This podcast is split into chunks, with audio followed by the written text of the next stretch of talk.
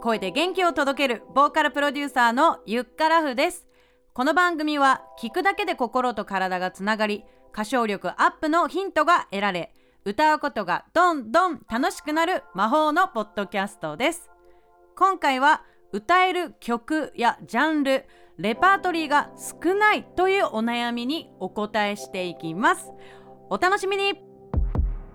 今回の質問はオンライン配信をしている生徒さんからの質問です。普段自分が聴いているトレンドの曲は把握しているけどその他のジャンルを知らないためにリスナーさんからこの曲歌ってとか言ってリクエストをもらった時に答えられないっていうようなところもですね悩みの一つのようなんですね、まあ、知らない曲知らないよねっていうとこありますけど趣味で歌っているならですねあのそういった感じでまあちょっと知らないんですっていうことでいいと思うんだけどもしですね今後こうプロになりたいという場合は幅広くそして昔の曲から最新曲まで知っているに越したことはないんですよね。でもそもそも音楽のジャンルってなんとなくしかねわからないっていう人多いと思うんですよね。ですから今回は音楽のジャンル大まかなジャンルをですね紹介したいと思います。今回も音楽配信サービス Spotify を使ってジャンル参考にしてみたいと思います。いつも言ってますけれども Spotify という音楽配信サービス月額料金がソロで使うと980円。ファミリープラン1580円で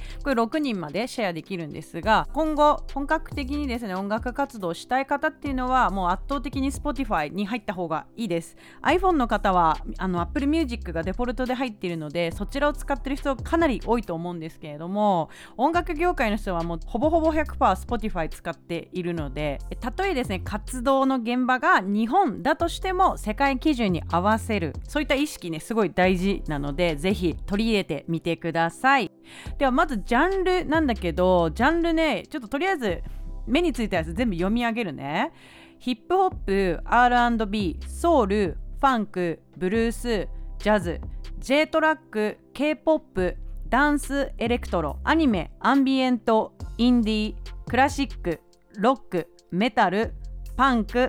カントリーカリビアンラテンそしてクリスチャンゴスペル。めちゃくちゃたくさんありましたね。20個かな？聞いたことあるものあれば初めて聞くものもありますか？いかがでしょうか？ちなみに J トラックっていうのが J-POP のことだと思います。まあ、こんだけね、えー、たくさんあるので全部聞くのは難しいと思います。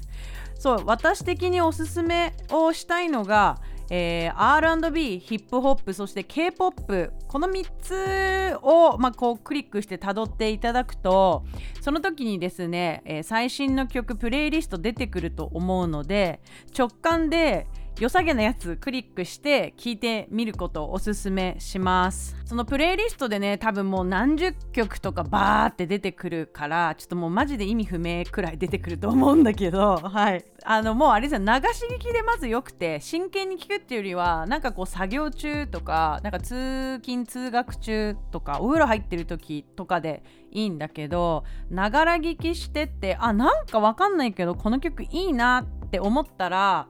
いいねをつけてみて。そうハートマークつけられるからそれをねちょっとつけてみてください。それをですねこう続けていくと Spotify はこうおすすめ曲のですね精度がめちゃくちゃ高くてですね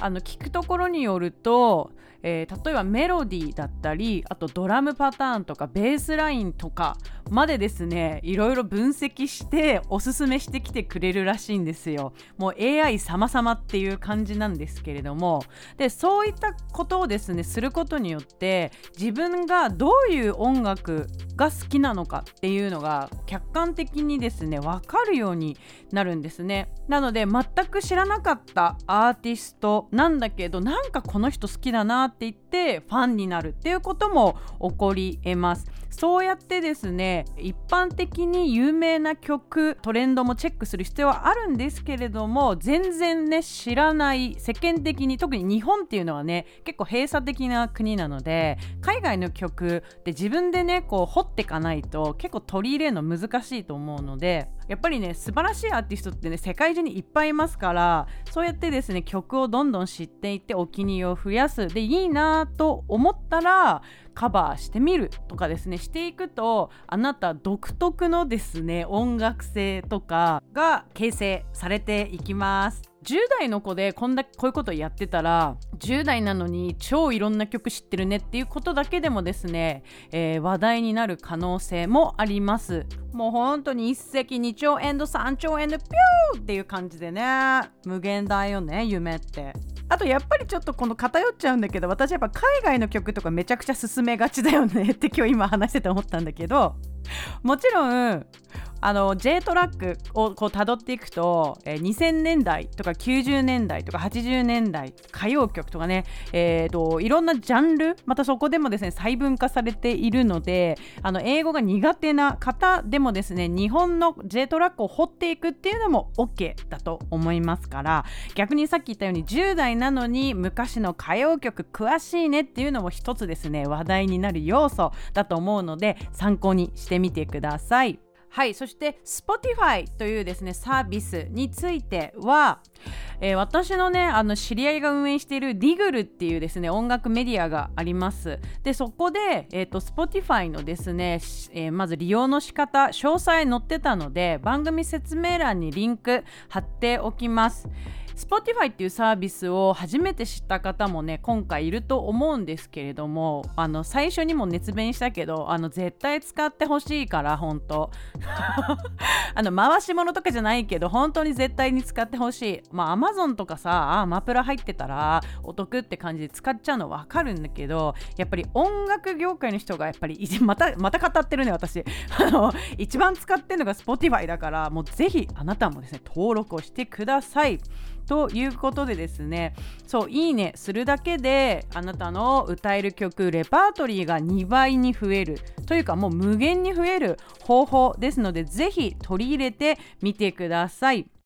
はいということで61回目の配信いかがでしたでしょうか？私もねもうこれ、まあ、一生やりますわこれ。はい 一生やりますのでぜひいい曲あったら私にも教えてください。ということで今回の配信が楽しかった役に立ったなと思う方はぜひ番組のサブスクリプション登録をお願いします。